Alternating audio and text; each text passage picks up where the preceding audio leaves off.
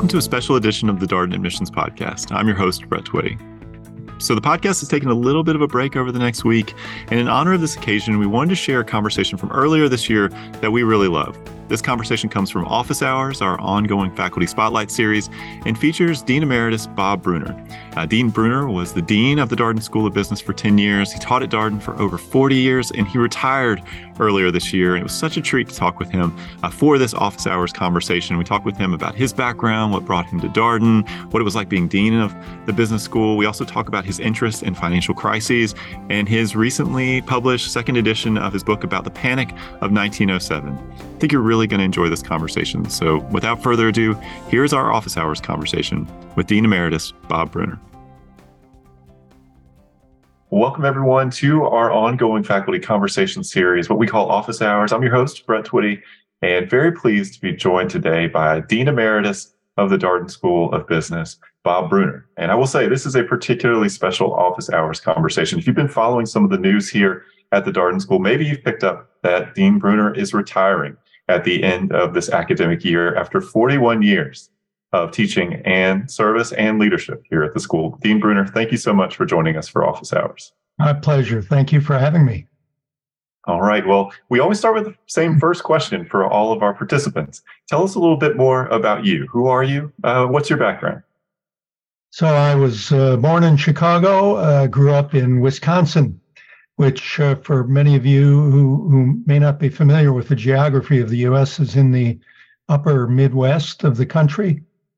Um, it is uh, a gorgeous part of the country and a great place to grow up. I uh, moved off to New England, where I studied in college and graduate school. I worked as a banker for a few years in Chicago, and then um, returned to get my doctorate from Harvard Business School, where I also received my M B A, and uh, was hired at Virginia. And I've been here uh, ever since, although I've taken brief visitor Uh, visitor ships at other schools, typically outside of the U S, but a couple here within. Um, that's where I'm from. Well, how did you get to Darden? What led you uh, to the Darden School of Business?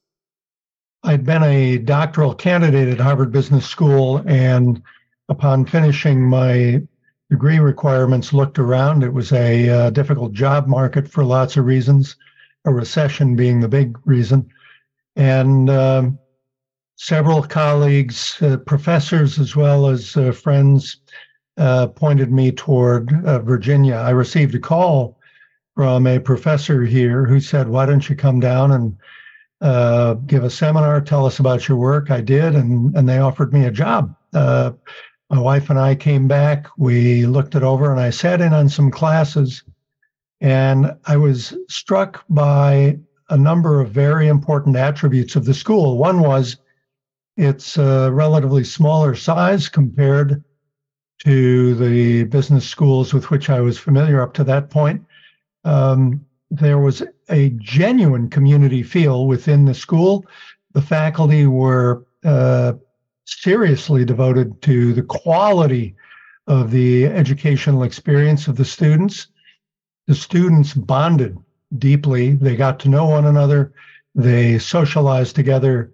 And as I've seen over many years, those bonds remain vital and alive and a source of uh, support and some advantage to students as they pursue their careers thereafter. At any rate, I enjoyed the faculty community, and Charlottesville is a gorgeous place to spend a couple of years of your life as a residential student. um, I think no less an authority than you than than U S A Today has labeled Charlottesville, Virginia, as the number one uh, small town in the United States. It's it's pretty. It's near um, natural wonders and at a national park, and uh, and yet not so far away from big cities. It's a cosmopolitan city. You can get sushi here just about twenty-four hours a day. Uh, great uh, South Asian food, East Asian, uh, European, Latin, I, I I could go on and on and on, but you have all the benefits of a wonderful, deep community, plus the uh, the cosmopolitanism that I referred to. Well, you're a member of the finance faculty here at, at Darden, and you mentioned your background in, in banking. Uh, what got you interested in finance? You know, I had never studied economics in college. This is a uh, humbling admission that I would make. And I went to uh, business school, to Harvard, for my M B A, and uh, was uh, it was like a bolt of lightning. I was instructed by a fellow named John MacArthur in my first year finance course, and something clicked. First of all, he was an outstanding instructor, but also the The course really resonated with me.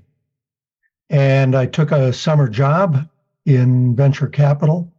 Uh, that too resonated with me. I returned for the second year, took more finance courses, and in the uh, uh, the duration of that year, received a wonderful job offer that uh, I accepted. I worked for a few years in in banking, and I discovered that What I really, what I really liked most about my work was discovering new insights about companies and industries and the whole economy, and then communicating those insights to other people. And a couple of professors of mine said, uh, Bob, you know, you seem to like academic work, and putting that together with the uh, the work I most enjoyed doing in finance, I decided to return and try academia.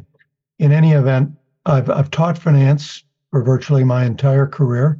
There is a uh, a, a sense of great social service in finance. You're helping to mobilize capital, mobilize savings in pursuit of uh, great ventures and projects, both public and private projects that can help society.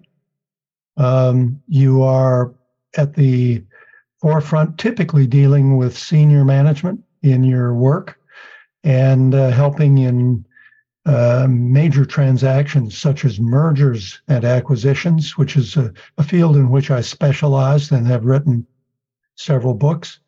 Uh, you you uh, can help companies that are struggling, that are in uh, deep distress, maybe even in bankruptcy. All of this is very, very fulfilling work. It is um, work that requires careful uh, quantitative analysis.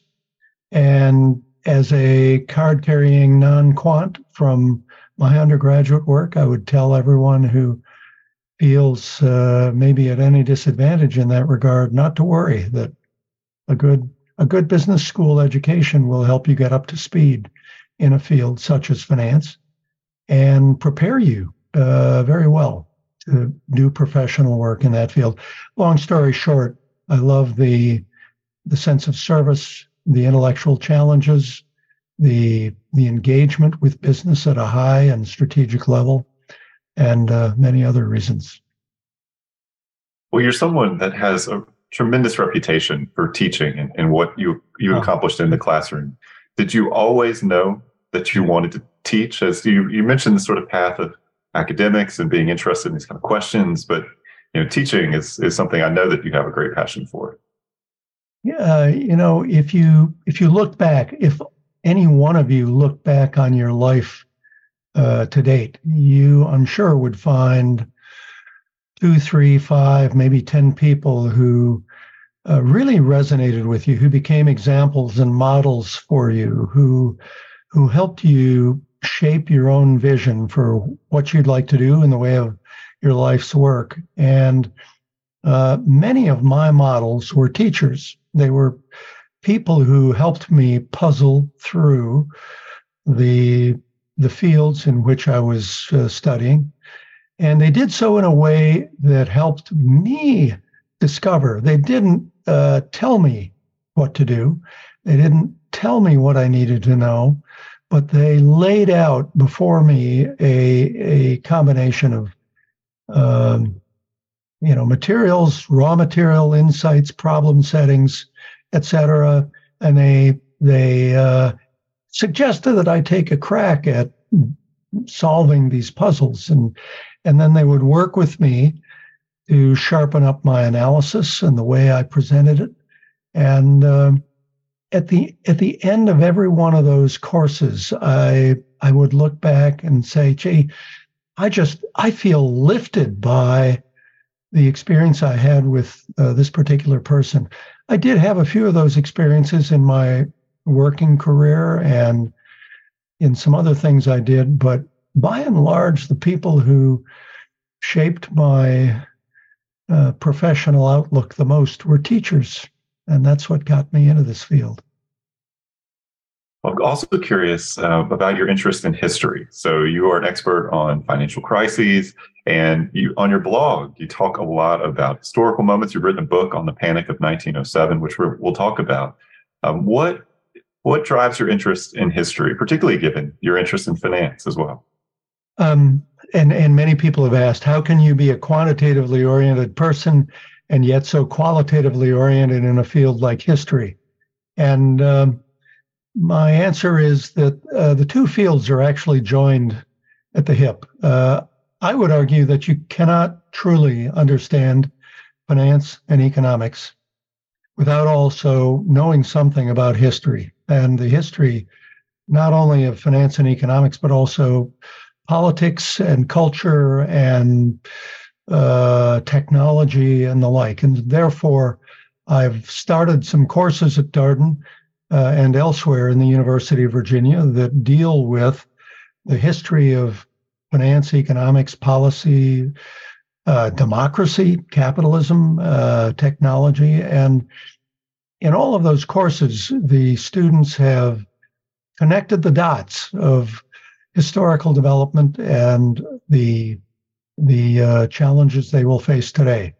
In one course, a student openly queried, you know, uh, halfway into the course, gee, Bob, what's this course truly about? And I looked at the student and I said, this course is fundamentally about pattern recognition, pattern recognition. And the student stopped for a moment and then his eyes widened and, you know, ding, he, he got it. And pattern recognition is a skill that is fundamental for successful practice in business. Probably successful practice in politics, certainly in medicine, certainly in law and other fields. In business, it's really uh, the ability to recognize problems of being a certain type and then connecting that recognition with tools of analysis and possible remedies that you've encountered before. And so studying history helps to burn into your memory the um, the recognition of problems and remedies and um, uh, a, a sense of uh, how to move forward from a very dire situation.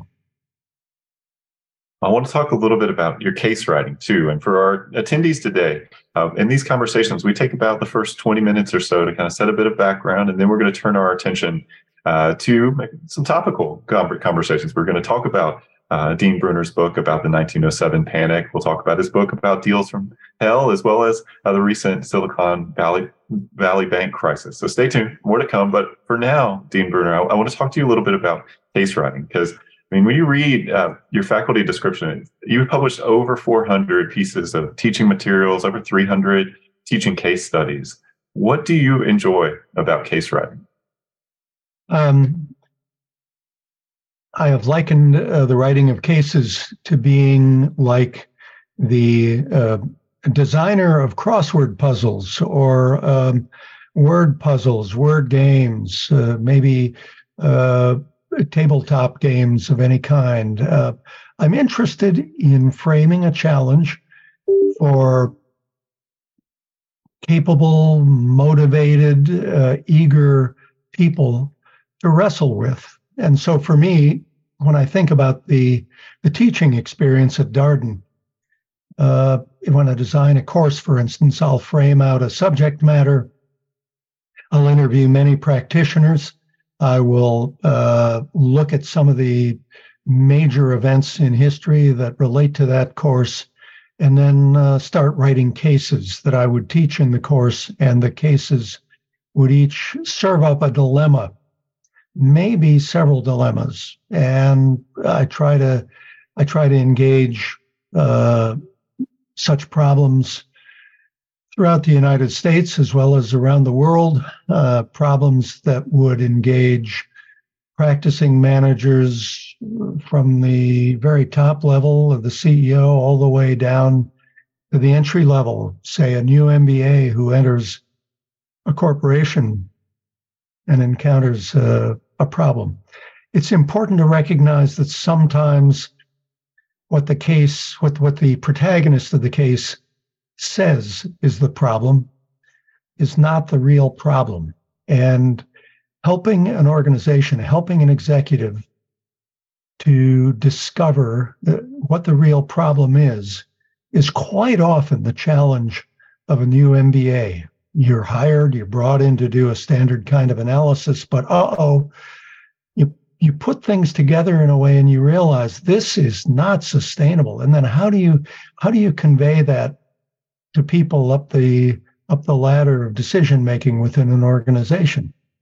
Um, so for me, the the writing of a case is about shaping a learning experience, uh, presenting a dilemma, a worthwhile dilemma to students who are, as I say, pretty intelligent, well-motivated, probably well-educated based on their prior studies, and then doing so in a way that we can have a very substantial discussion about Uh, both that dilemma as well as the deep underlying tools and concepts that can help resolve the dilemma, so that by the end of the case, students feel stronger, students feel a sense of satisfaction with the work they've been able to do, and so that the learning about those tools and concepts really stick in your memory. And that's that's that's why I think the case method is so powerful.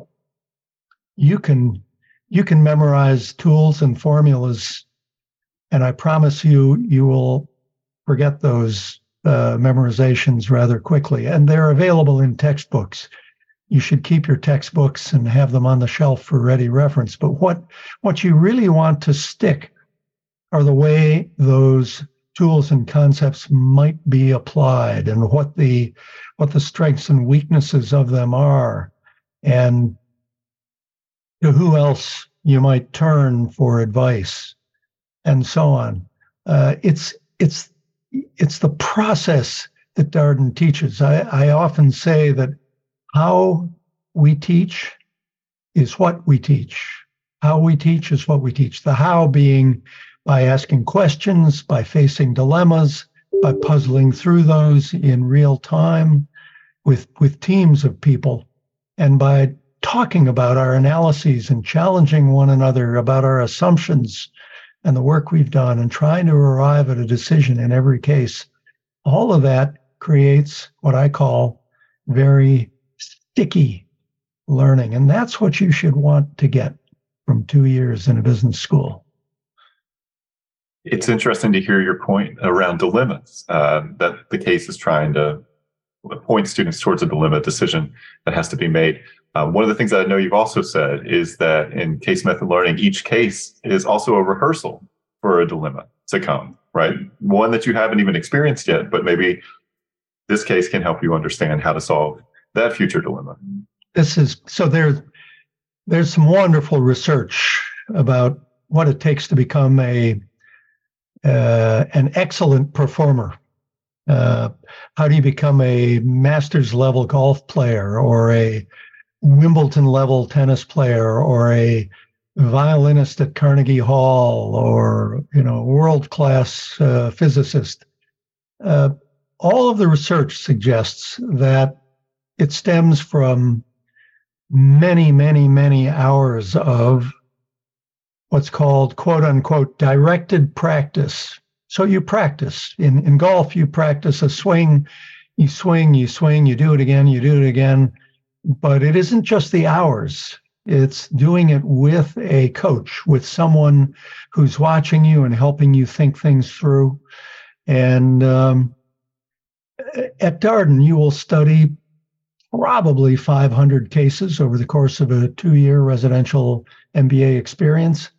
And every one of those cases is like a practiced golf swing.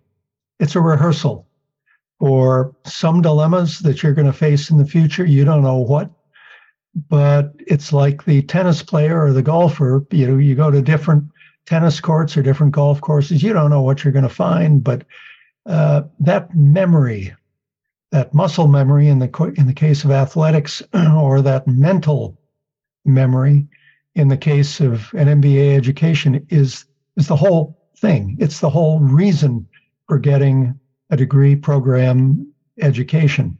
So each case is like a practice uh, swing at uh, problems in business that, as I said a moment ago, you know, the rote part of learning you will likely forget, but it's always available in a textbook or online. You can you can access it pretty any of these formulas very easily today. What matters is the mental memory that a two-year, a good two-year M B A program should create to help set you up for success in professional life. I want to talk a little bit about your time as dean. And I will say, Dean Bruner, as I was preparing for this conversation, uh, there's so much ground to cover, but I want to make sure we have some time uh, to talk about your time as dean here at the Darden School. You served as dean uh, from two thousand five to twenty fifteen. And I know it's hard. This is maybe an impossible question, but for you, when you think back on on that decade, uh, was was there a highlight or two, something that stands out uh, from for you from that experience? Um. I could I could talk about many things. I, if, when you take a senior leadership position of any kind, you uh, you will be challenged and stretched in unexpected new ways. And my advice to all of you would be uh, be ready. Uh, and and again, that's where education counts so very much, to be ready. Um, I would tell you that uh, being a senior leader is uh, challenging, and the challenges are uh, many of them are gratifying. Uh, some of them are astonishing. Some are quite quite difficult. But um, I look back on those ten years and I regard them to be uh, the most fulfilling thing I've done in professional life. Obviously, I'm married. I have a family. Those I would regard as the most fulfilling aspects of my life. But um, I've written I've written numerous books, articles, teaching materials. I've taught lots of courses, traveled a lot professionally, but serving as dean of the school still ranks as uh, the most fulfilling thing I've done. And, and the reason for that is that um, I and the entire faculty and staff of the school rallied around a vision for Darden that has since uh, proven to be quite successful for us and the basis for Darden's high stature globally. You may know that Darden is uh, typically ranked as the number one teaching M B A school in the world. We do a lot of serious research. We're very good on that score. We serve many, many good social uh, purposes. We We help people in lots of ways, but uh, what I'm proudest of is the commitment of our community to serve students and actually to serve the business profession by serving students very well, because every year we send hundreds of students out into the world, and we hope that those students will do great things in the world. But for us to be a great teaching school means that we have had to commit to developing original courses, original teaching materials, stuff you can't get anywhere else, uh, taught by world-class teachers, people with energy, people with passion for their subject matter, people who care about the students and want to make time to be with the students, people who connect with students outside of class, on even on weekend events or over the summers. I still connect with my former students online and in meetings uh, that I go to regularly. But all of that creates re- requires a very, very special kind of culture that endorses that deep kind of engagement between students and faculty. And I'm I'm proud that we have that.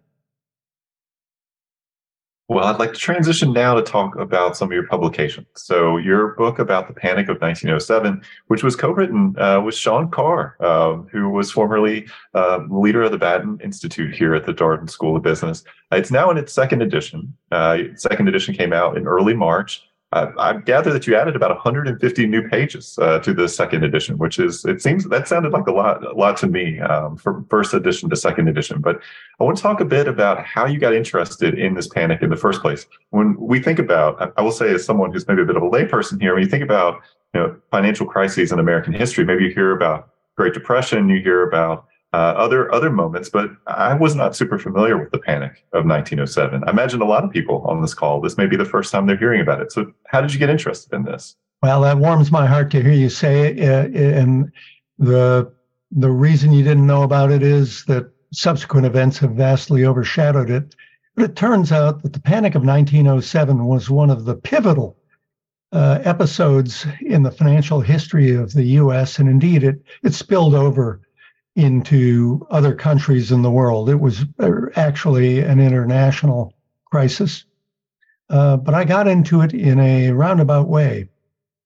So when I did my doctoral studies in finance, financial economics is the technical name of the field of my specialty. But uh, when I did my doctoral studies, the belief was that markets were perfect and efficient and uh, could always be trusted to to give you the right signals about, about the future. If the market declined, the market was telling you, look out, there's going to be a recession. If the market rose, it seemed the market was telling you, think the future is bright, be prepared for that.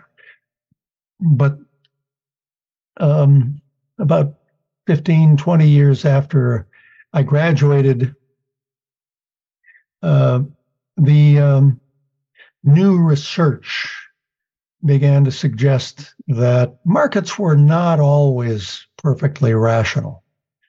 And I I dove deeply into that research. I was very interested in it. I'm, I'm curious about a lot of subjects. Psychology is one of them. And uh, the behavioral aspects of finance have subsequently proven to be extraordinarily important to understand how how markets, financial markets function, how financial decision makers decide what to do, what they do, and so on. And as a way to, to sharpen my understanding of the field, I decided to look at some of the biggest anomalies in finance.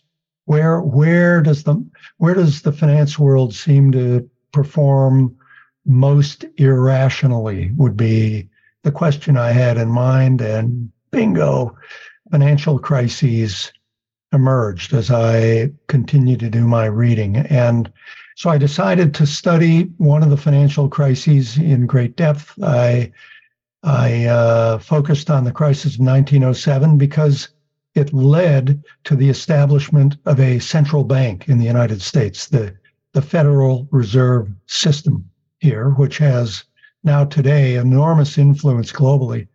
And the question is, well, how did how did the central bank uh, come into being? And the answer is, well, the crisis of nineteen oh seven triggered a uh, dramatic change in public policy and public sentiment in favor of having a central bank, because theretofore U S policymakers had resisted it. Um, It's a long story, and I can get into the details of that if you would like, but suffice it to say, uh, I, I have gone on to write uh, a lot about financial crises. I'm still writing about it. I, I expect to keep writing about crises uh, well into the future, but the, the course that I founded on the history of financial crises is quite popular, and it looks at crises from seventeen twenty up to twenty twenty-three. And there are some recurrent patterns and some things that anybody, a financial specialist or even a general manager, ought to ought to bear in mind. Mark Twain, the the, the American writer, once said, uh, history doesn't repeat itself but it rhymes. It rhymes. And so if you really understand an event like the Panic of nineteen oh seven, the odds are you'll you'll be able to make better sense about the current financial instability we're seeing, or about the crisis of twenty twenty or two thousand eight or the Great Depression. And indeed, that's that's one of the big lessons of that course. Well, I want to pull out some of your key takeaways from the Panic of nineteen oh seven. There's there's a number of them, but there are a couple that really, um, I guess, surprised me. Um, so one of them is that this relationship between economic boom periods and financial crises. Um, you know, things are going really well. I think we we always assume, oh, it'll just keep going so well. And yet, um, you note that there is a relationship. When things are going really well, they're oftentimes um, followed by a, a financial crisis. It, it's interesting to me. Brett, you've you've labeled you, you've identified one of the uh, big behavioral uh, discoveries. Those who study behavioral finance, and there's a tendency for decision makers to be biased toward the most recent experience. They take tend to take the the past, I don't know, whatever whatever shocking or uh, delightful experience they've had, and project it into the future almost linearly. And uh, this is a very dangerous thing to do, because there's very little about finance and economics or about life in general that's linear. And to be able to understand uh, how much, how farther into the future current conditions might prevail before they change is one of the deep skills that an M B A education can help you develop. Um, so you mentioned the, the word boom. What a boom refers to is a period of uh, growth in economic conditions. Uh, buoyant times. Uh, it's typically measured by growth in gross domestic product, also called G D P, and uh, or measured by G D P per person, or G D P per capita, as the, the technical phrase is. And the G D P uh, will grow per- for a period, and then and then and then it'll peak. The, co- the the economy will have reached its full capacity, and then companies will begin to cut back on uh, capital investment. Consumers will begin to say, gee, you know, I, I don't, I, how many more uh, uh, filet mignons can I consume? I'm going to start eating hamburger for a while, et cetera. So this leads to a downturn.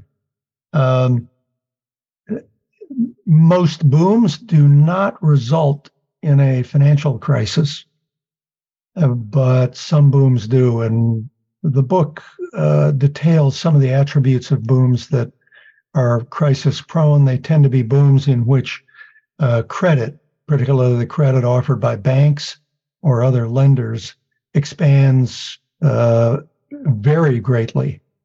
And the expansion of credit is generally a good thing. It helps companies raise the money to expand their businesses. It helps consumers uh, buy a house or a second car for the family or whatever, but Um, booms in credit are also associated with speculation and the the overreach by financial decision makers to commit too much money in very dubious ways. And sooner or later, the realization of the impact of those speculations causes a sharp uh, redirection. I I can't I can't stop. Here, I, I need to add that typically every every crisis begins with a an economic shock of some kind, which really makes financial decision makers reassess how wise their recent spending and investing has been, and uh, they will they will begin to cut back sharply, and and thus the the crisis accelerates. But um, so. Look for look for booms, booms that grow very sharply and are associated with extreme uh, growth in lending and credit, and then with sharp increases in uh, speculation are uh, episodes to be very, very careful about. That reminds me of another one of your takeaways, that uh, banking by its nature creates fragility. Um, that this lending, I guess you can stretch uh, too far in in some ways. Um, uh, banks are fragile, plain and simple. And we, over the years, we, the United States, and almost all countries have gone to great efforts to put in place regulations to help stabilize the banking system, the financial system. Uh, but still, the instability remains, and it arises because banks perform a very important function in society. They they transform money. They take deposits from people like you and me, individual depositors, and they guarantee that we'll be able to get our money out on demand. So, in theory, we could put the money in today and take it out tomorrow. That's called, the bank is borrowing from us short term. That's called borrowing short. And banks, on the other hand, take that money and aim to make a profit by lending it out at a higher rate of return. But typically that requires them to commit to, to the people who borrow from banks that they can have that money for a longer period of time. Might be three months, might be a year, might be five years. It could be a thirty-year mortgage. And so you see right there, banks borrow short and they lend long. And that becomes a problem when depositors, people like you and me, start to worry about the bank and decide to take our deposits out. And that's called a run on the bank. And a run on the bank will Uh, threaten the stability of the bank, might force it into insolvency. Fortunately, the government provides some uh, insurance for our deposits up, up to a certain amount, but uh, uh, that that instability is what's behind the notion that the financial system is fragile. And a good M B A program will help you deepen your understanding of systemic fragility and indeed your understanding of systemic crises. But much of the story about what we're witnessing today in the U S and Britain and many other countries uh, stems from that inherent fragility in, in banking. Interesting to think about a bank run in this current context where we are much more networked than we ever have been. Uh, information flows much more quickly, and banking is largely digital now. Um, how to how to think about uh, things like a bank run in this current age? Um, it means that the the uh, development of a run could could now become extremely active. What we observed in the Panic of nineteen oh seven was that a run developed over the course of a week or ten days.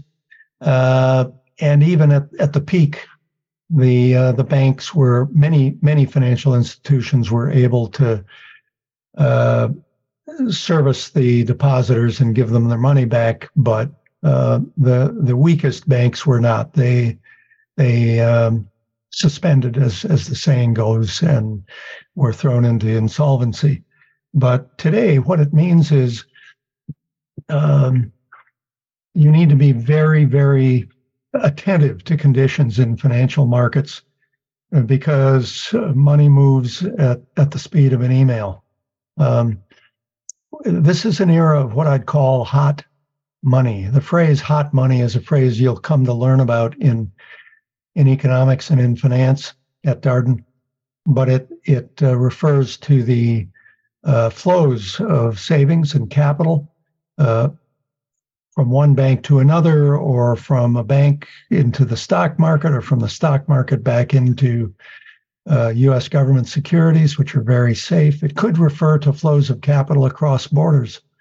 Uh, today, uh, countries such as Turkey and Sri Lanka are experiencing great uh, financial difficulty uh, for a host of reasons, but in, in no small part because of the flow of capital, the flow of hot money out of those economies.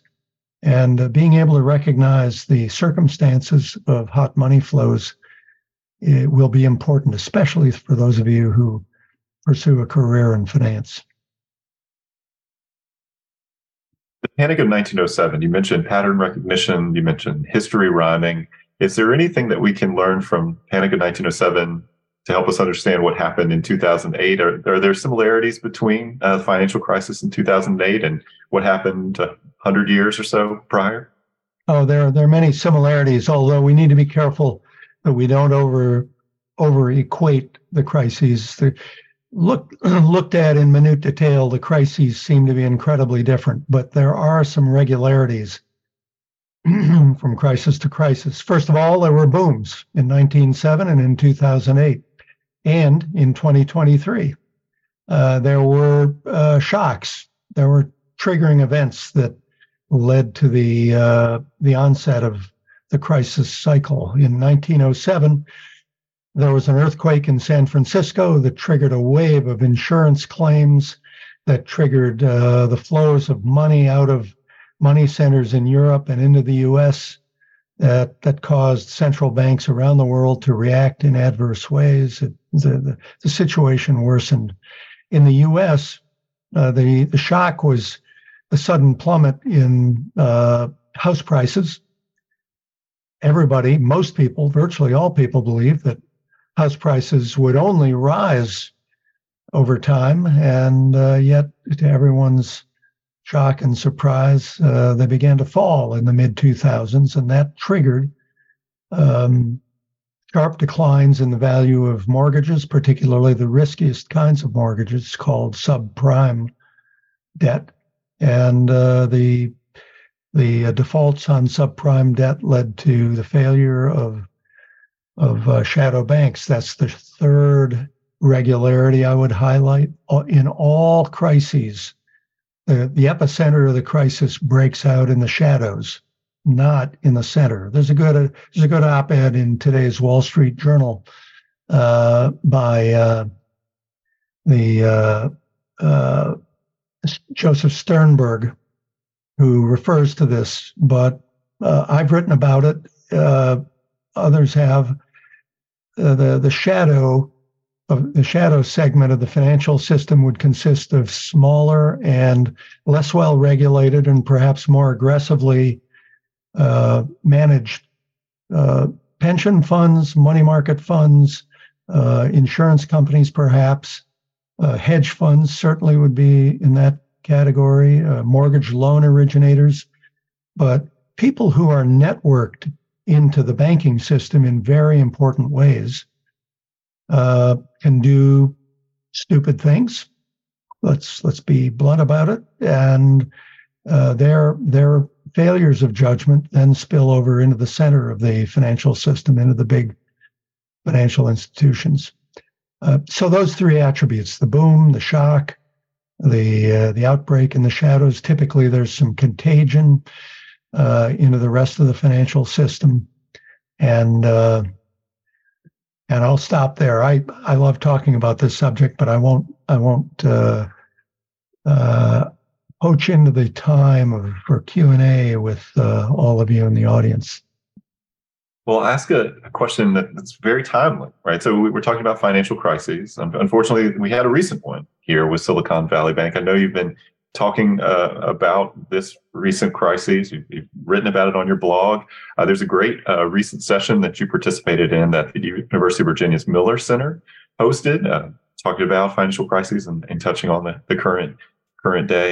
Um, what do you make of the Silicon Valley Bank crisis? Um, how how can we think about this, under, understand this particular crisis? Um, uh, the The immediate failure of Silicon Valley Bank was a crisis of management in, brought on by the bank itself. It had positioned its uh, its assets uh, in long-term bonds, heavily in long-term bonds, which, here we go, the A triggering event was the very sharp rise in interest rates caused by the Central Bank of the U S, the Federal Reserve System. Nobody expected interest rates to rise this fast, uh, this quickly, uh, this so soon. And um, the bank was unprepared. The asset portfolio of the bank uh, proved, uh, caused uh, substantial losses at the bank. And when the depositors began to fear the impact of the losses, they they they triggered a run. And the the bank had to be closed before all of its resources were exhausted, and the regulators took it over and so on. But that bank, the, the failure of that bank occurred in the context of the failure of some other financial, shadow financial institutions, banks who were close, smaller banks who were closely affiliated with the cryptocurrency field. Um, they were associated with uh, the near failures of pension funds in the U K. Uh, there are fears about the stability of the uh, commercial finance market in the U S. Uh, now with work from home and hybrid work, companies may not need to have the extensive investment in office space. So you can see uh, that there, uh, there are lots of deeper things happening in the U S economy and the economies of countries around the world that we're still we're still trying to figure out. Uh, surely the venture capital firms were uh, uh, shadow finance institutions that had a big influence on triggering the runs. They they encouraged the tech companies out in the uh, the San Francisco Bay Area to withdraw their cash deposits from Silicon Valley Bank and other banks very quickly. Uh, uh, suffice it to say, um, the deeper cause of this current distress is the turmoil induced. And this is my theory, my my thesis. I'm writing about it, but I'll give you the advance notice. Uh, the deeper trigger is the uh, pandemic of twenty twenty to twenty twenty-two, uh, and the reaction of governments and central banks around the world to flood uh, their economies with money in an effort to keep the economies from going into a tailspin. I think we all agree that was a noble intention. Uh, in the United States, I think uh, some of the better judgment today includes that the government and the central bank here overdid it. They put too much money out there, and sure enough, in the winter of twenty twenty-two, inflation began to rise sharply. So the central bank did what we want central banks to do, and it reacted to impose some policies aimed at reducing inflation, namely by taking money out of the economy and by raising interest rates. Well, we're dealing with that now, and that has triggered instability in these uh, smaller, less well-managed, perhaps less well-regulated uh, shadow banking sectors. And I, I, I predict that it will take at least another year for us to work through the the crisis conditions here. It looks like the Fed is going to continue to raise uh, rates in an effort to bring inflation down. Inflation is running at about a five to six percent annual rate right now, which is uh, not healthy for our economy or any economy, truly. And uh, you should know that inflation is a hidden tax on uh, consumers and companies, and uh, causes all kinds of social instability. We we want our countries to be rid of inflation, and if I would fault uh, government leaders in any way, it would be they they have not taken that case to the public very effectively. But um, many academics are beginning to carry that message, and we'll see whether it becomes a sticky piece of learning. It's interesting to think about the government role in response uh, to financial crises. Um, this idea that, well, you certainly saw it in, in two thousand eight with the bank bailouts, a little bit different uh, in this particular moment with the F D I C uh, limit being raised, basically saying, we'll, we'll make all of the depositors at, at these banks whole. Uh, but nevertheless, it feels like government's in a tough position because you want to quell whatever is going on, to respond forcefully. But yet you could potentially create a moral hazard for other banks or other financial actors down the road where they know that a bailout is coming no matter what happens because the systemic risk is too great. Um, how I mean, what have you learned from studying the government response to these kind of financial crises?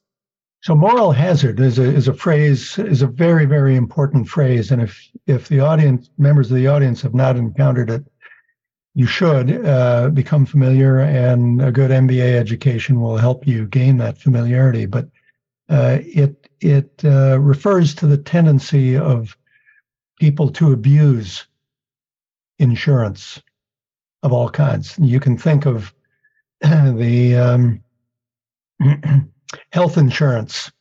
If if uh, if we have government guaranteed health insurance, the risk is that Uh, you and I might undertake a lifestyle that would be very risky, or much riskier, or ill-advised, in the belief that you and I might have that we can always turn to the medical system and the government will pay for the treatment and we'll be cured and so on.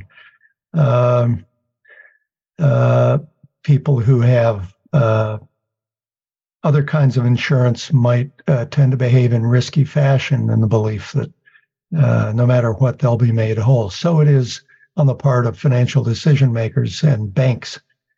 Uh, they might believe that if uh, they do some wild and crazy things, the government will always step in to rescue them and uh, turn them around.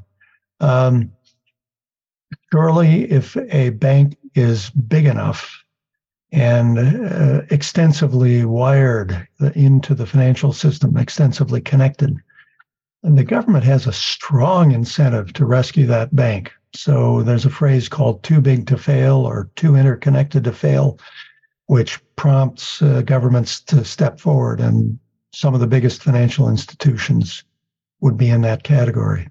In, in turn, governments have uh, decided to subject those very big financial institutions to extremely intensive uh, uh, supervisory scrutiny and uh, and uh, management regulatory oversight. So that's that's kind of the response. But uh, moral hazard is a it's a general idea that um, you need to be careful about this. This could exist in any organization, any business you're in. If you're a manager who repeatedly bails out a protege, the protege could well begin to assume, hey, I'm I'm so well liked by my boss that no matter what happens, I'm always going to have a job, and look out. So be careful about the signals you send. Um, I think that um, the the immediate uh, concern here is that the government, the U S government, stepped in uh, virtually to guarantee the deposits of any size of Silicon Valley Bank. And that has created an expectation that the government would do the same for any other bank here in the U S. And uh, and if so, that uh, those banks would be uh, uh, free to Uh, to do as they will. And we we do want the discipline of markets to to help managers make sound decisions. It really has to do with helping resources to be allocated to their best and highest use in an economy. And if if managers stop paying attention to the discipline of markets, the risk is that we will have zombie banks, as has been the case in some foreign countries where, uh, and and potentially here in the U S, where governments have stepped in to rescue banks, and uh, banks that are essentially insolvent, that is to say bankrupt, that is to say their assets are worth less than all the liabilities that they owe. And uh, that's terrible. We... Uh, we, we, in those cases, we ought to let the market discipline work. We ought to help those companies, those banks, through a resolution process where uh, lawyers would di- divide up the, uh, the assets of the bank and send them off to healthier institutions, wiser institutions, presumably, who would be able to apply those resources in more sensible ways. So there's a um, There's a downside to government rescues. There's moral hazard. There's the risk of zombie institutions and misallocation of capital. But uh, I don't think we're there quite yet, but it's useful at this point in time for us to bear it in mind and watch closely to be sure that government decision makers are held accountable to the policies they adopt. I have a couple more questions for you, Dean Bruner. Uh, the first question uh, relates to, we have a number of incoming students uh, who will be starting here at Darden in, in August in full-time M B A, part-time M B A, executive M B A programs. Um, what's a piece of advice you would share with them as they prepare for their M B A journeys? Um, Darden offers some wonderful pre-registration courses if you have an opportunity to take them. Um, getting up to speed on some of the uh, uh, uh, quantitative aspects of the uh, of the M B A program would be a good idea. And this would be true for attending any M B A program. These would be courses in accounting, basically double entry bookkeeping, uh, to, to learn some of the language there. It's a very interesting subject and worth uh, your time, uh, learning a little bit about how to build an Excel spreadsheet model, uh, learning a little bit about how to uh, uh, estimate the present value of a stream of future cash flows.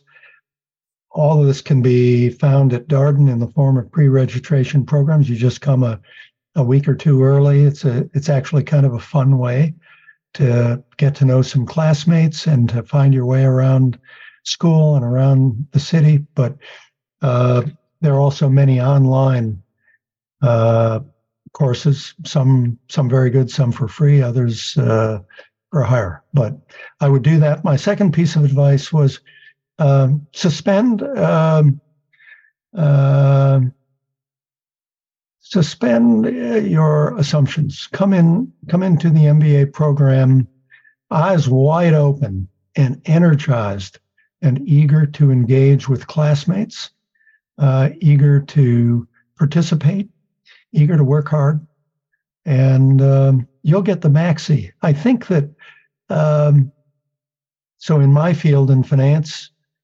um, again and again, I've seen over the years students who've worked in the finance field and investment banking, for instance, might come in and say, I know all of this stuff, and within a few weeks, their eyes are rolling. My gosh, you know, why didn't anybody tell me about this? And so even, even to people who bring some field experience, some work experience in a particular field, suspend your preconceptions. Uh, and my third and final piece of advice would be to uh, trust the process. If we, we will create learning teams Uh, who will meet typically the night before every day when cases are taught. And in those learning teams, you're invited to share your thoughts and concepts about a case with each other and uh, participate in those. Uh, don't, uh, don't assume that it's uh, time less well spent. Believe me, even if you're a field expert, you will learn a lot by helping to explain some ideas to the other members of your learning team or the other members of your section. So uh, do a little pre-work, uh, sus- suspend your preconceptions, and uh, trust the process. It really works. So you've been at Darden for over forty years, and I'm curious, when you think back on, on your experience here, I mean, what's kept you here so long? What has Darden meant to you? Um, Darden has meant so much. It is a an extraordinary community. I really, uh,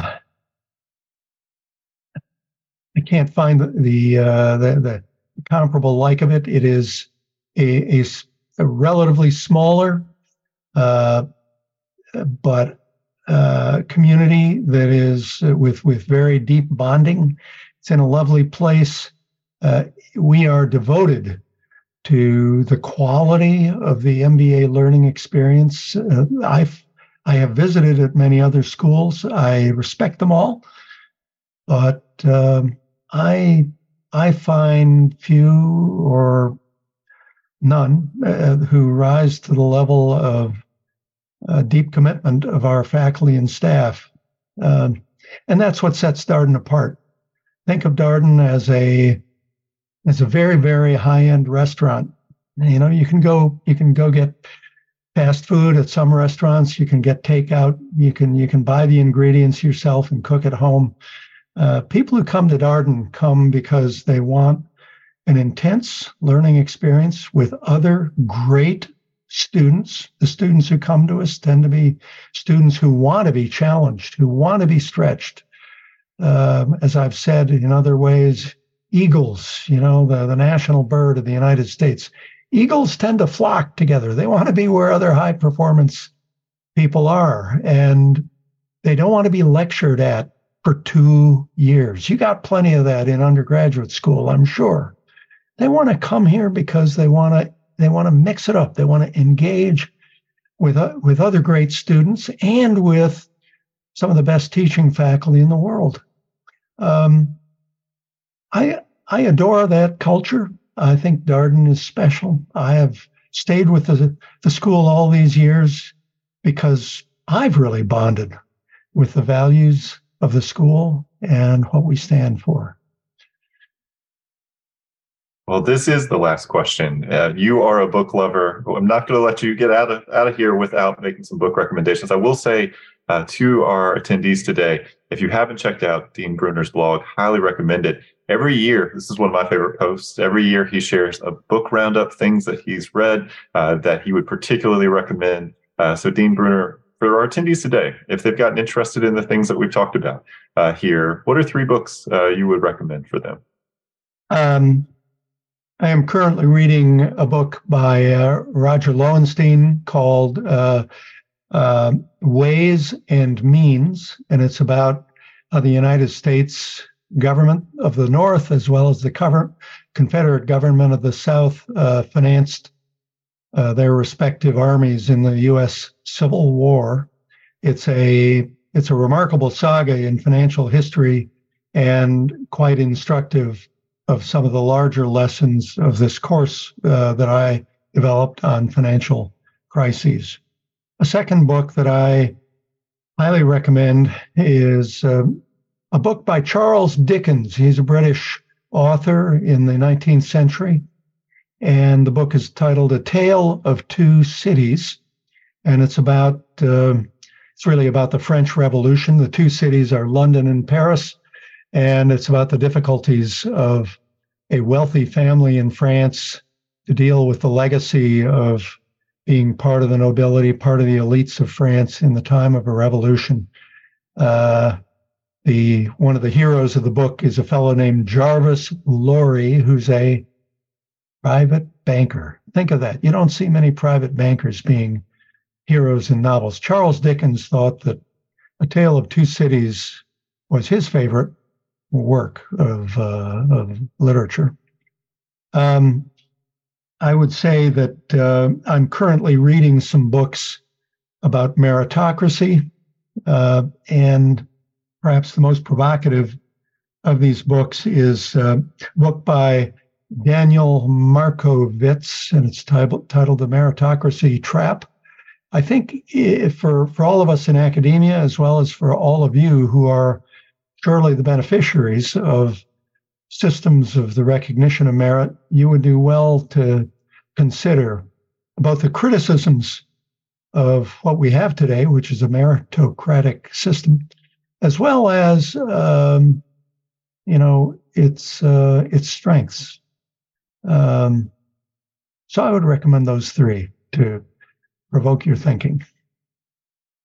Well, Dean Bruner, thank you so much for coming on Office Hours. It was such a pleasure. We covered so much ground here. Thank you for answering all my questions, and to our attendees, uh, thank you for joining us as well. Uh, these events are such such a pleasure, so much fun, uh, sharing the incredible faculty uh, here at the Darden School of Business with you. As always, we'll share out the recording from this conversation on our admissions podcast, Experience Darden, and the Exec M B A podcast, and be sure to keep an eye on the Discover Darden blog for video uh, from this session.